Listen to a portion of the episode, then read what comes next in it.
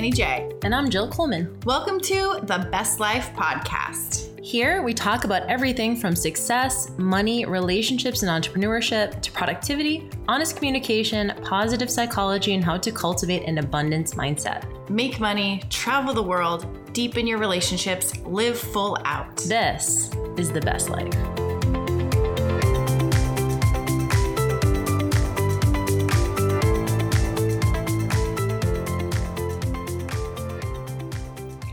Guys, this is Danny J. And before we get into the episode, I want to tell you that this was the first time that I've ever opened up and shared the story you're about to hear in so much detail publicly.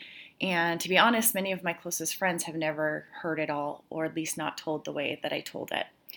And there were parts that were really hard for me to share. I just got done listening to it and because I was going off of 20 years of memory and emotion, there were a few times where I felt that maybe I wasn't telling it as clear or concise as maybe I could have. Um, but I really hope that the emotion and the lessons resonate with you. And just know that it's really real. I didn't do any outtakes, and while I thought that maybe I should re record it, I think that it's best told raw as I did. So I just wanted to thank you ahead of time for holding space for me to share this part of my life and my story with you and the lessons that it contained. And so that's it. So please just don't be hard on me for my lack of articulation. Sometimes I get a little self conscious of how well I'm able to uh, speak and convey a message. So I appreciate it. I love you. And here's the episode.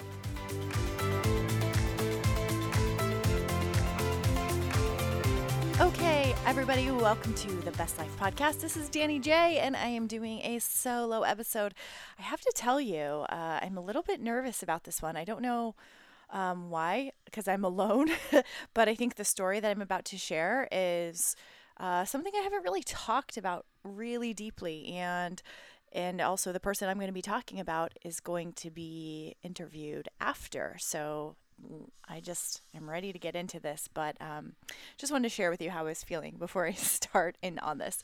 So, uh, before I even get into it, I want to just give a quick shout out to our sponsor, Organifi. Um, I've been drinking the gold nearly every night. I actually make it into a little latte, you guys. Little secret you warm up some milk or cream in the microwave 30 seconds, like maybe a quarter of an inch in the cup. Take a frother from Amazon. They're like 10 bucks. You hold it in your hand, it froths it up, makes it nice and foamy. And then I make my Organifi Gold, put the frothy cream on top, and it is so delicious. And I've had people say that it helps them sleep. I don't know because I literally never have problems sleeping. So maybe it does. For me, I haven't noticed a difference because I just can sleep no matter what, no matter where I am no matter what sounds are going on or what lights are on. So go to Organifi.com and you can get 20% off every single time using the best life at checkout. Just the best life, all lowercase, and Organifi is O R G A N I F I, Organifi. So, all right, all right, we're going to get into this. So, today's topic. Some of you know this, some of you may not. This wasn't a big public thing that I ever really talked about for many years until very recently. And that is the story of me being a pregnant teenager and placing my baby for adoption. And um, I kept this a secret actually for a very, very, very long time. And I'll tell you why I kept it a secret in when I tell the story. But it's not a secret anymore. And what's really exciting is I'm recording this and I'm actually going to have my daughter, Courtney, come on and do the episode after this and ask her questions about how she felt growing up, uh, what she knew about me, what she knew about herself, how she felt. I think that adoptees have a very unique scenario and um, i'm really excited to see what she's going to have to say and i'm really excited that she was able to come she's able to come to the interview. But i also want to tell you guys that she is actually the editor of this podcast so she hears every single one. So i think the reason i'm nervous is that i'm telling this story and i know that she's going to be listening and editing before she even does our interview so anyway just wanted to give you that back background information or background story all right, so kind of let's get into it. Um, I'm to have to go back a little farther because, you know, sometimes we think of somebody who's a pregnant teenager. You know, I know MTV, uh, was it MTV Teen Mom, came on a few years after uh, a few years after I had her. And I remember watching that show and thinking, man, I thank God that wasn't on be- when I was pregnant because I felt like it almost glorified teen pregnancy. And my experience was really tough. And I feel like most teen moms had a very similar experience to mine, if not um, harder in some ways, maybe some easier. But I'm just going to give my full experience of how I even found myself pregnant at 15 years old. What did that look like? And how did I make a decision to place my baby for adoption? And it goes back before I was 15, obviously. Kind of where I could say the story really started is around when I was 13 years old.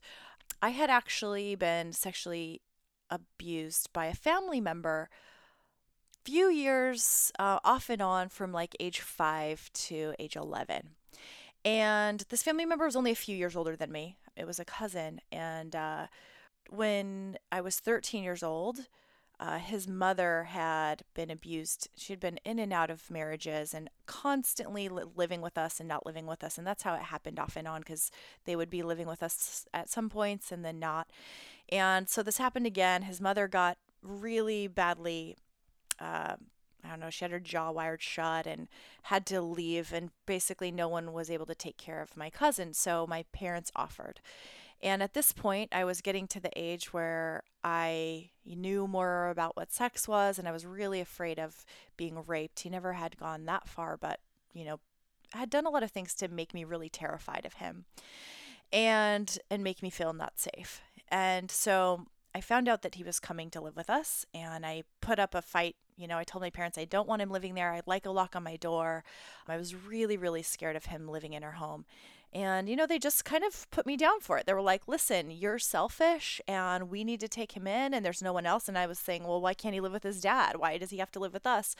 And they didn't understand because they didn't know what had happened. So I kind of became withdrawn and he came to live with us. And of course, he did things too that, again, would terrify me. He, I remember one particular time there was like steak in the fridge. I guess it was, we were going to cook it later and there was all the blood on the plate. And just to to scare me, he said he would like worship the devil and he poured the blood into a cup and then he made me watch him drink the blood. And he would just do things like this that really, I don't know, they, uh, like I said, I was 13 and he was in high school, I was in middle school. And so it was just things to really kind of make me fear him. And so because he was in the house, his school would get out around 1:20 and mine would get out at 2:30. My parents wouldn't get home till 4. So that meant every night, every day after school, there'd be at least an hour and a half that I would be alone with him. So I stopped coming home from school. I was afraid to be alone with him in the house. I wasn't sure what he would do. You know, he'd make sexual comments and he'd do things like this that would just freak me out, like the blood thing. And so I got to a place where I would just wait at school. I'd go sit under a bridge and just cry and I waited for the late bus, and the late bus wouldn't get me home until 4:30. Um, and then by that time, usually one of my parents was home, and so I lived with this kind of terror for quite a few months. And then that same year, my father dropped the bomb on me that he was not my real dad. He wasn't supposed to tell me, and he kind of just blurted out that I was born from a sperm donor. And we didn't know who my dad was. And so then I created a story about well, whoever gave whoever gave me life was probably a homeless person who was jerking off for money so that they can get drugs. And so I had no other uh, I had no other evidence to tell me otherwise. My parents said they didn't know who the, the donor was and to me I felt disgusting. I felt like I shouldn't be here. I felt like nobody was looking out for me. My parents weren't looking out for me. I just found out that I wasn't who I thought I was. So I had this major identity crisis. I felt like my biology was from a, an addict. And then to top that all off, I was going through puberty and my gymnastics, I was in gymnastics, my gymnastics coaches started weighing all of us. And we got to this place where they were, you know, they were really putting on the pressure that we needed to lose weight, that we needed to be a certain size. And so I had just, it was just the perfect storm of what you don't want your early teen to be going through.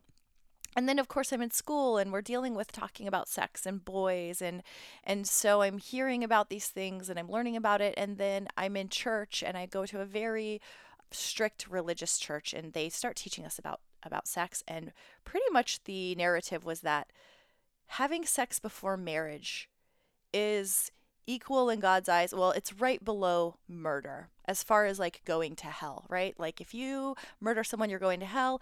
And second on that list is having sex before marriage or adultery. So I was learning these things. I was feeling guilty for what had happened to me. Um, I remember hearing stories about, you know, someone who had been raped, and I don't know where I picked this up, if it was at church or something I read, but almost to the extent of someone saying, well, she should have just died fighting instead of getting raped because now she's going to hell because of that. And so I literally felt that I was doomed. I was going to hell. I was worthless. I never should have been here. My body was my enemy. Um, I was fat. I couldn't control anything. And I, I literally just felt like the most hopeless, worthless, useless human being on the planet. And man, I've never really uh, talked about this, and it makes me sad for my old self because as I'm narrating and just kind of going back in my mind, you know, I, I think about a child or a young person and I can see how they can get wrapped up in these thoughts and how from the outside and as an adult and with maturity, how that just doesn't make sense. But this is where I was. And I spent most of those days after school thinking about my suicide and thinking how I didn't want to live anymore. And at one point, my dad had guns. You know, they're very conservative and live in Las Vegas. And I went to his closet and I pulled out a rifle. And um, I didn't know how to load it or work it, but I held it to my head just to see what it would feel like. And I kind of made this deal with myself. I thought, well, I, I'm gonna commit suicide, but I'll wait till I'm like out of till I graduate, right? Till like I'm in college, so my parents don't have to deal with it. And the same year, I started making myself throw up. So with the whole, uh, with the whole weighing at gymnastics and all that, I started down this path of being bulimic and making myself throw up, and that was just like completely exacerbating all of the feelings I had of worthlessness. And I thought, this was my first line of defense was I'll commit suicide after I get out of high school. My second line of defense is that if I get too scared to commit suicide, at least the bulimia will kill me because I had researched enough to know that most eating disorders, uh, eating disorders are one of the highest um, mortality mental conditions, you know, either through suicide or through starvation or heart attacks from bulimia. I mean, there's so many ways that people with eating disorders can die. And so as crazy as it sounds, like bulimia was my backup plan to die. So, fast forward two years, I finally did end up telling my parents about what happened with the cousin. Um, I just couldn't handle it anymore. It was like I felt like he was getting away with things. I felt like I was more and more scared to come home. And he was like killing animals. And it was it was to a point where I I just lost it. And I finally and my mom was yelling at me. She was telling me I was selfish and finally I just told her what happened. And her initial reaction was it was a long time ago, get over it.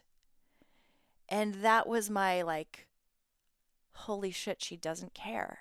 She's telling me to get over it. And looking back now, um, I get it. You know, I, I did need to get over it, and I I did. You know, I did eventually, and it's one of those things that forgiveness is magic and there's a lot of things that and lessons that I learned, but I don't think it was the right thing necessarily to say to a 13 year old who was in pain at the time. And that was a big slap in the face to me of not only can I not be in my own home, now I can't even trust the people who I was who I thought were here to protect me and here to help me. And so this really just led me into constant and consistent depression and suicidal thoughts. And the bulimia got worse. Um, well, let me back up. So after I, she told me to get over it, there were some conversations that were had in the family, and finally, after the school year ended, they sent him to live with uh, his parents or his dad. And so, while he did leave, I was still left with the bulimia. I was still left with the suicidal and depressive thoughts.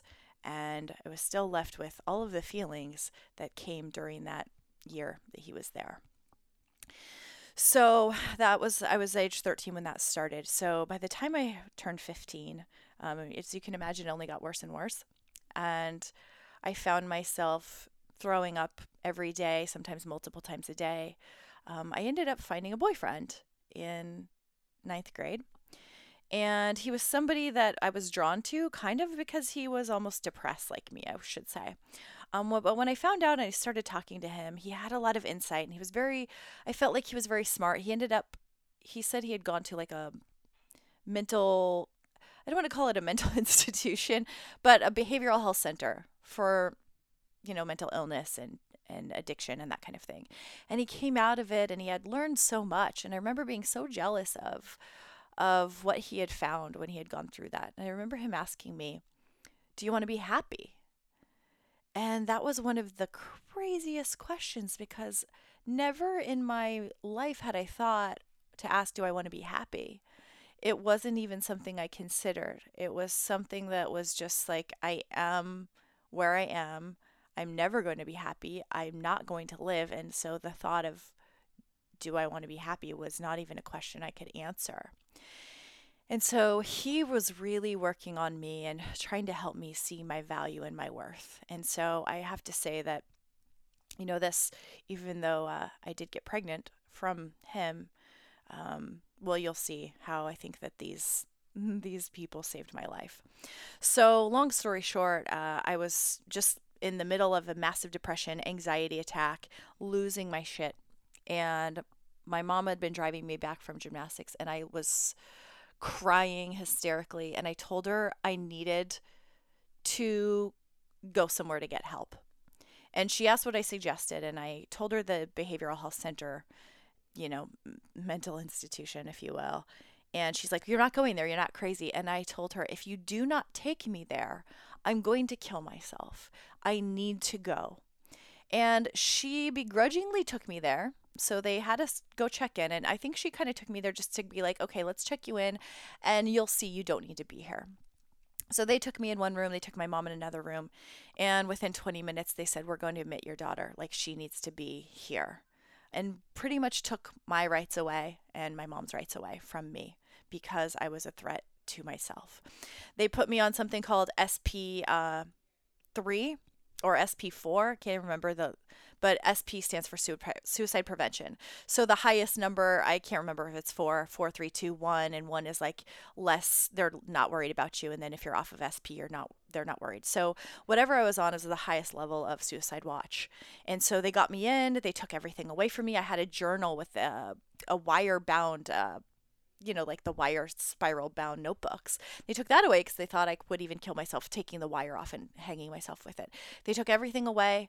Uh, I wasn't allowed to go to the bathroom. I wasn't allowed to pee without supervision. I wasn't allowed to. Basically, I had somebody following me every minute of the day. Um, at nighttime, I had the door open. There was a nurse who just sat in the hallway where I slept to make sure I didn't get up and do anything. If I did get up to go to the bathroom, they would follow me and stand there while I peed or did anything. It was high, high, high security, making sure this girl does not hurt herself. And that's really where I was. And so my mom was shocked. She was angry. She didn't know why that I was saying that I wanted to kill myself. She thought that I had everything. She's like, "We've given you everything. We take you to gymnastics. You're good you're good in school. Like what is wrong with you?"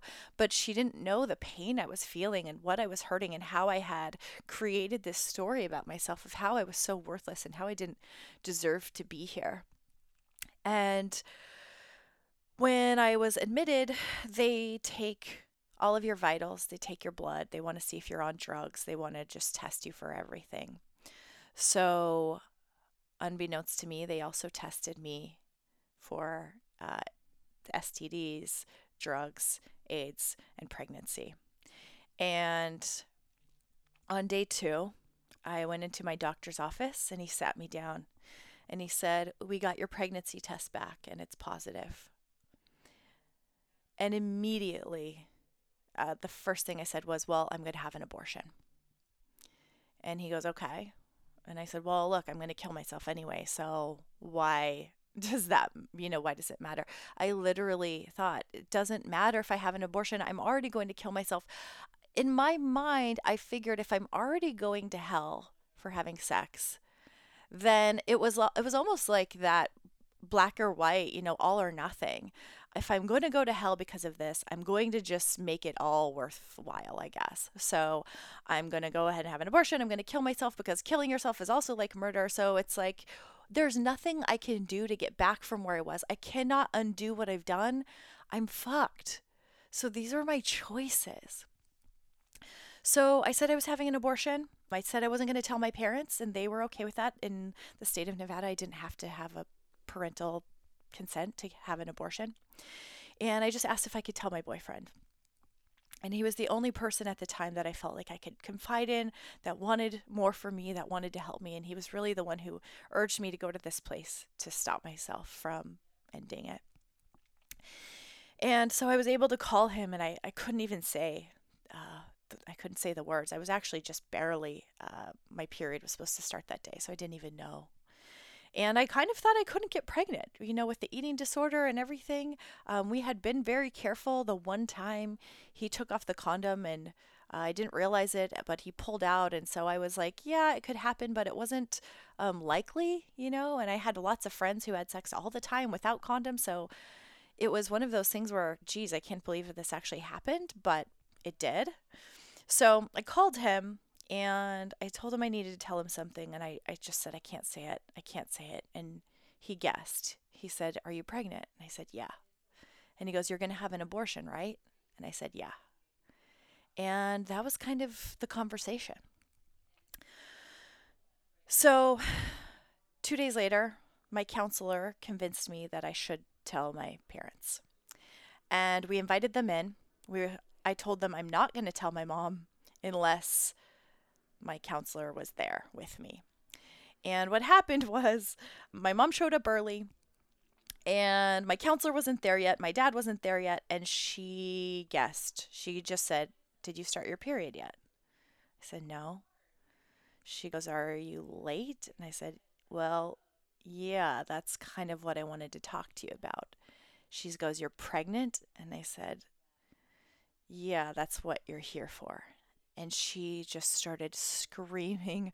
The first thing out of her mouth was, What about your gymnastics? Which I just laugh now because I just, it was like her shock. And she screamed.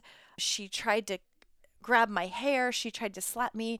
The staff there ended up having to separate her and take her to another room because she just was trying to go after me. I lost it. I'm hysterical. My counselor got there. I was so mad. I'm like, this is why I didn't want to tell anybody. And then by the time everything calmed down, my dad was there, my mom was there. They said, What are you going to do? I said, I'm going to have an abortion.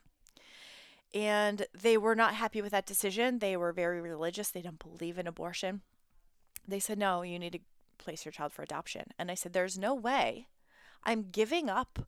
I'm first off, there's no way I'm going to get fat you know, this is my eating disorder brain talking. There's no way I'm going to get fat, have a baby, and then give it away to a stranger who knows where this child is going and what kind of life it's going to live. Like, you're an idiot.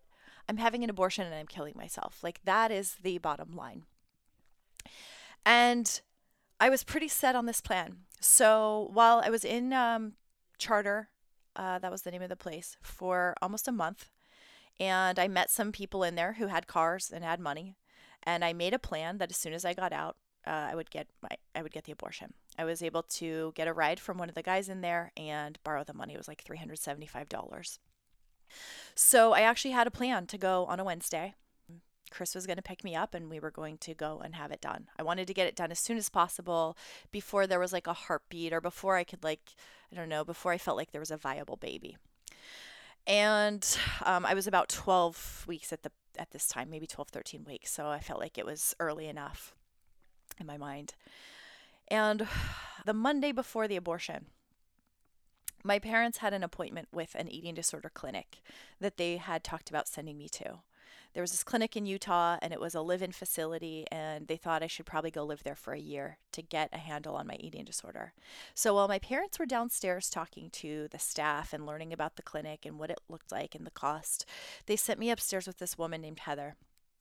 And Heather was just kind and she started to talk to me and she just asked me questions and she told me about herself and she told me that she had been raped by her brother and her brother's friend um, when she was in high school. And after that she became anorexic. She she starved herself kind of as a way of self-protection. And i remember just feeling like i just wanted to hug her. And i just could empathize and feel what she felt of with the family abuse and trauma and then the eating disorder piece. And she started to tell me how she had two kids and she was no longer able to have children um, because of her eating disorder. She ruined her body and she was no no longer able. And out of my mouth, I blurted out, "I want you to have my baby." And I remember almost thinking like at the same time as I'm saying it, my eyes getting wide, like, what are you talking about? And she goes, What? And I said it again. I want you to have my baby. She goes, Are you serious? And I said, Yeah, I want to give you my baby.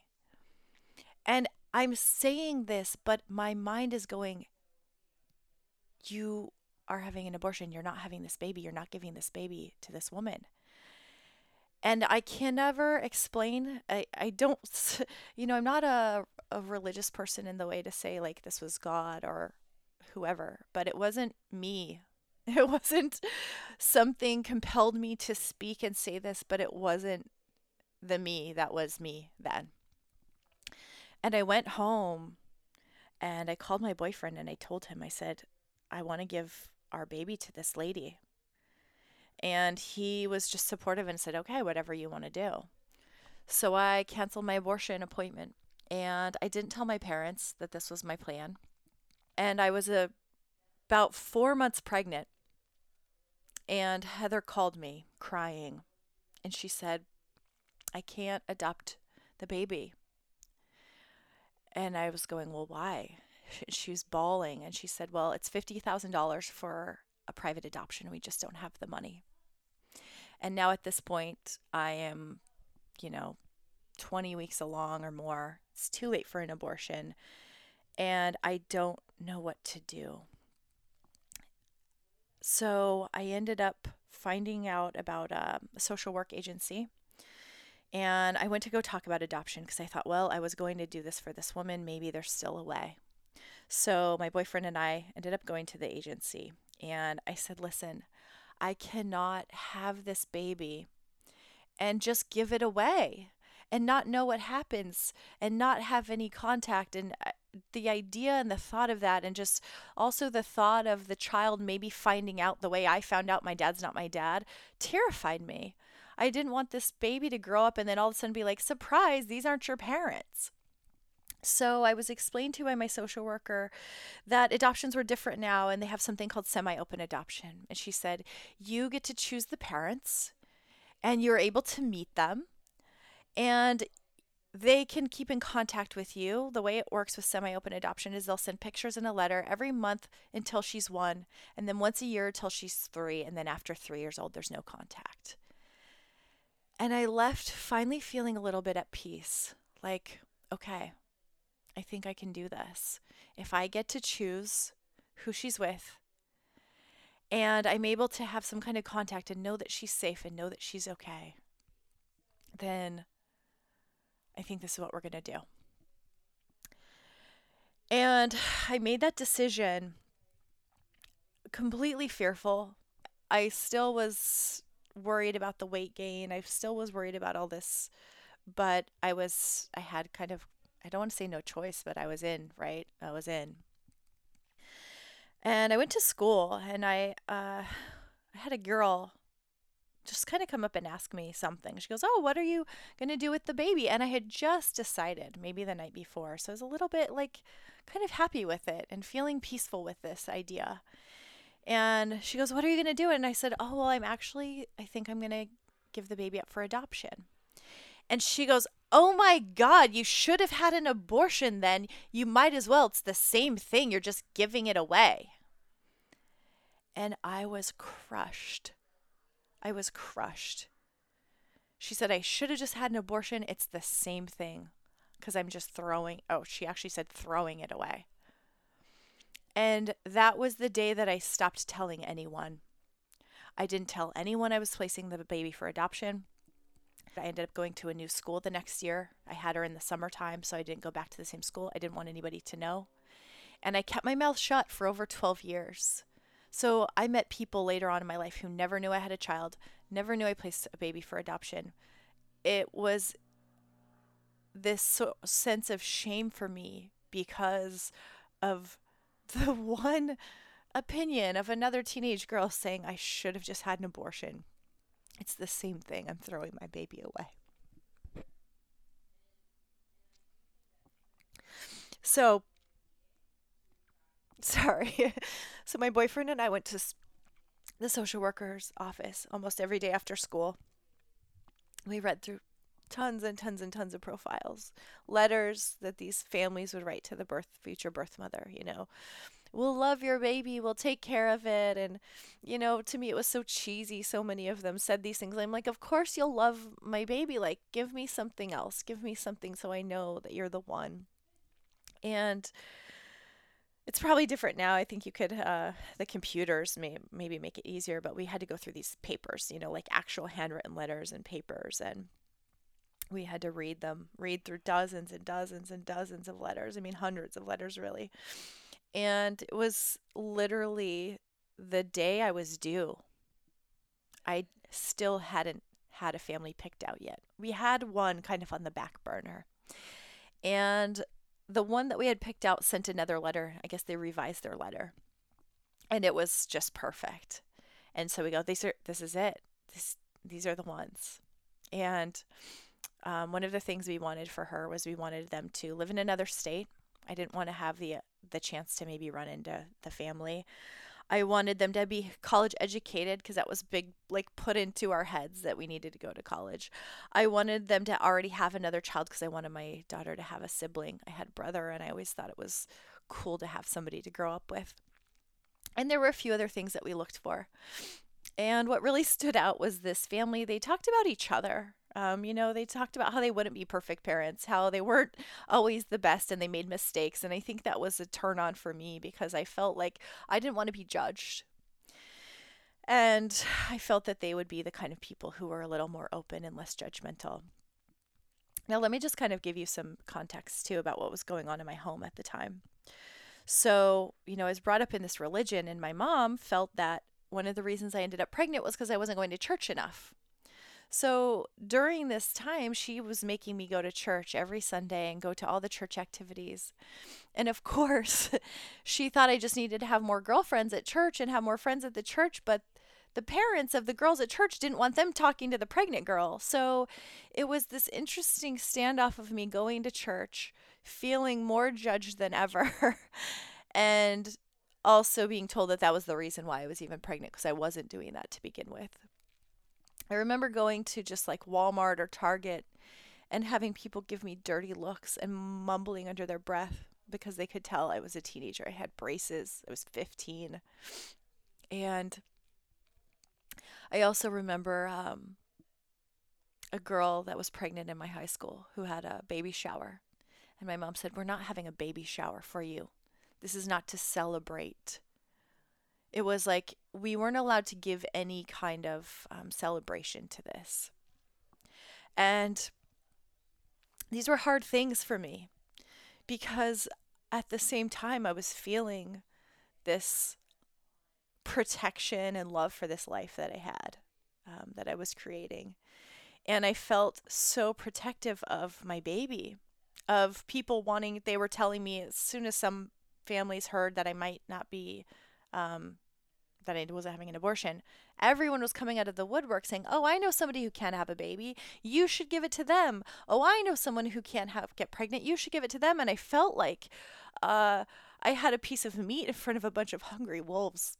And I remember saying, "This is a child. This is a baby. This is not up for grabs. And I felt so responsible that she did not ask to be here. She did not ask to be put in a situation with a teenage mom and the house that I was in and the the fighting that was going on at the time. She didn't ask to be here, so I had to give her something better. So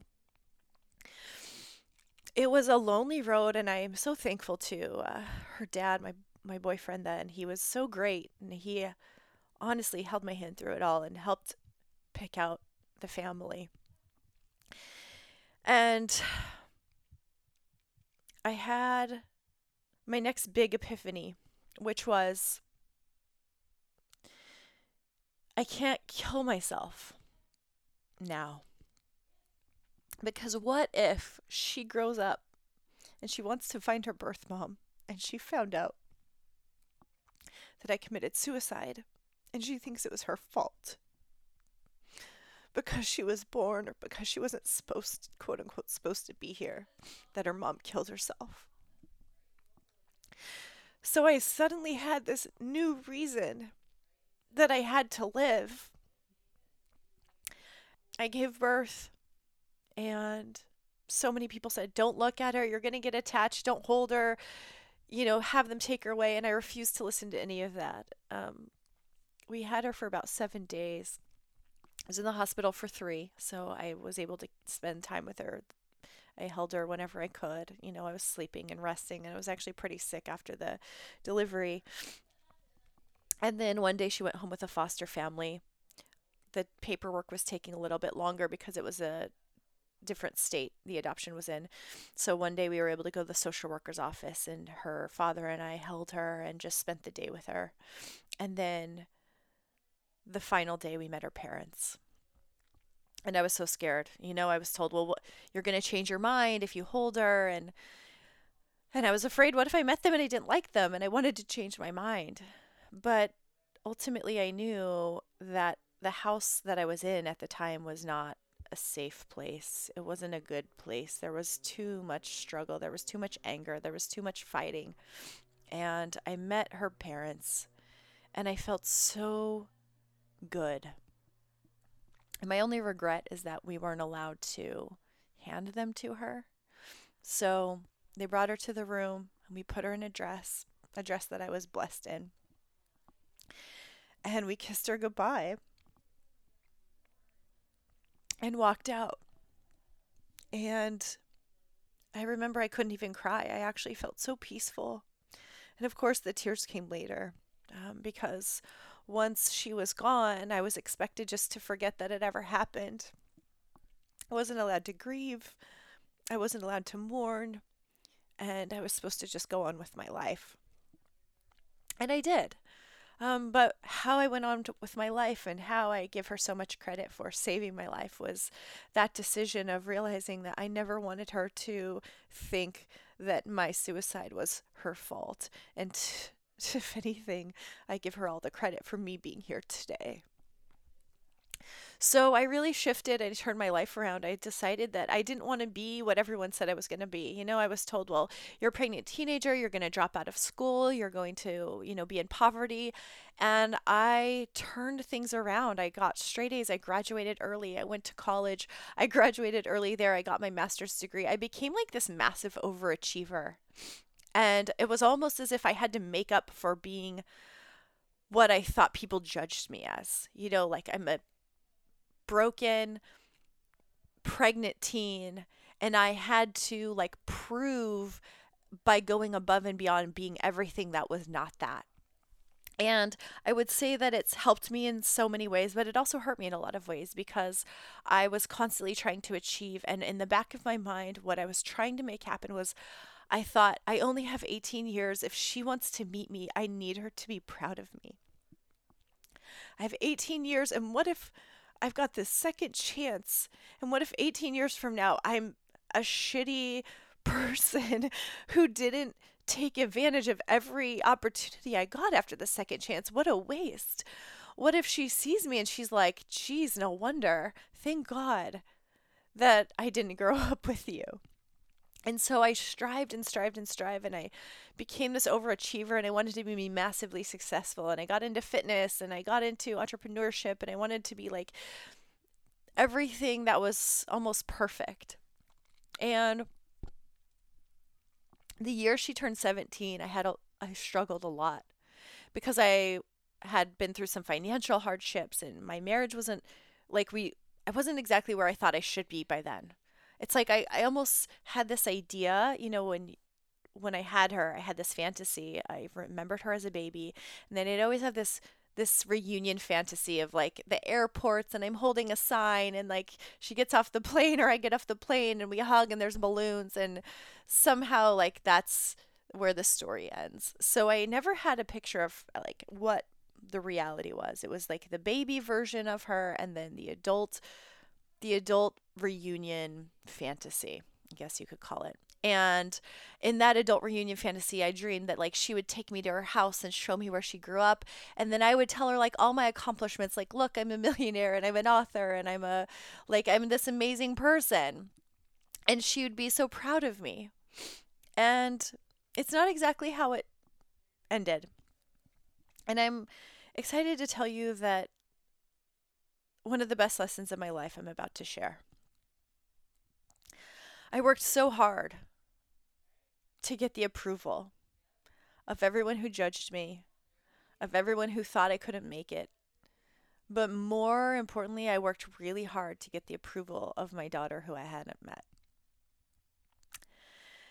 And I guess also to make myself realize that I made the right decision. Because over the years you question did I do the right thing?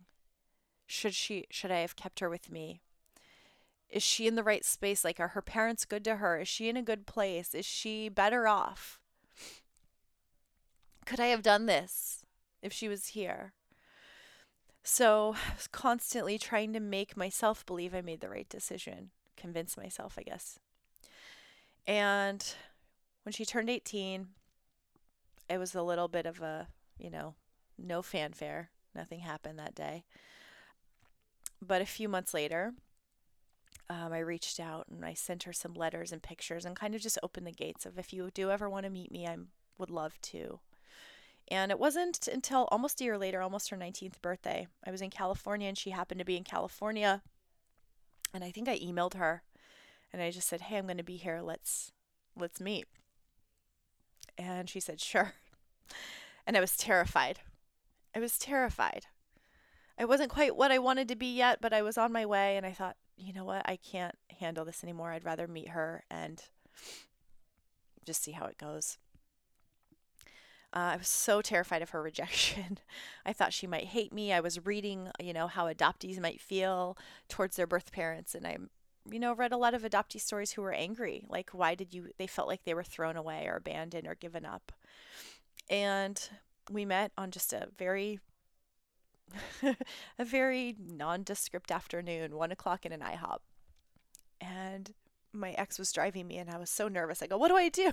You know, do I hug her? She's a stranger. I don't, you know, I don't know if if I'm allowed to. He goes, "Yes, you can hug her. Just don't make it a creepy hug." And I go, "What's a creepy hug? Of course I'm going to creepy hug her."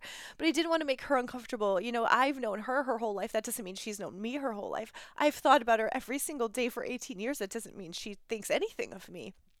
And so it's this weird thing of like, how do you, you know, place all this emotion on someone who really doesn't know? Like, she doesn't know my story. She doesn't know what she means to me. And, and I said, oh my God, I, you know, of course I'd seen pictures and I knew what she looked like, but I go, the one thing I didn't think about was her voice. What does she sound like? So I'm at IHOP and I'm looking at my phone and I'm waiting and I just hear this voice. she goes, Hey there. And I turned around. Oh, I wish I could explain how I felt. I gave her a hug and I was like worried I was going to pull away and I felt her still holding on to me. And I felt her kind of crying a little bit. And I did not want that hug to stop. And I got her to sit down and I keep I think I said to her so many times, I go, oh, I can't believe you're so cute. You're so cute. And every doubt, every fear, every worry that I had after seeing her was just gone. She was so perfect. And she was so adorable and so beautiful. And her voice, I can't tell you what hearing her voice meant to me. Like she was real. And she was so gracious and you know the the amazing thing I found was that she wasn't mad at me and she wasn't upset and she was grateful for her life. But the big lesson I learned right then, I was so worried about her being proud of me. And as I left, I realized that I was proud of me. And I actually realized too that I didn't care what she thought of me at that point. I didn't care, not to say I don't care, but it wasn't going to affect me anymore because I realized that everything I had done was for myself. And I thought it was for her, but it's really for me. And I was really fucking proud of me. And I was also really, really fucking proud of her. and I realized too that I had nothing to do with any of it. That she was just a magical person and being all on her own. And she was, uh, you know, as I remember giving birth to her, thinking she was so perfect and she did not ask to be brought into any of this. And no matter what she ever did, it didn't matter because she was perfect. And it made me have compassion for myself, thinking I didn't ask to be here either. I didn't ask for all this stuff, and I was brought here completely perfect and unknowing. And as I looked at her, I was able to look at myself in another way with so much more compassion than I ever had and forgive myself for all the mistakes and forgive myself for judging myself so harshly for being pregnant as a teenager and for for not thinking I was worthy and for not thinking I was supposed to be here. And I realized I was absolutely supposed to be here. And she was a big part of that. And you know, our story um, didn't end there we didn't talk for almost a year and she met her her biological father the next year. And we've over the last i guess it'll be two years in may yeah two years soon um, over the last two years we've developed a relationship slowly and it's been amazing and beautiful and she inspires me. She's so smart. She's so mature. She's so amazing and i'm obviously very biased, but I kind of think I'm not biased because I didn't raise her, so I can't take credit for it. But I'm excited to get her on, and I can't wait for you guys to listen to the interview with her. I'm going to have her on and ask her just about her experience because I find that you know we have our own experience of we all have we sh- we have a shared story, but the experience is also different on her side and there were we were at a podcast launch party and some people were asking her questions that I never thought to ask her. So it actually made me curious and that's why I want to get her on. And she was really brave enough to say yes and I'm super excited. And I hope that this story can maybe help you guys see in yourself see yourself in me see yourself in her see yourself in you know that lost you know the lost teenage girl the lost young person and how we can create these stories that aren't always true. And one of the reasons why I really my my platform is to talk about rewriting your story is because I really believe there can be a completely different ending. There can be a different outcome to every story. If my story had ended the way that I thought it would, I wouldn't be here today. I would have been gone 25 years ago, 24 years ago.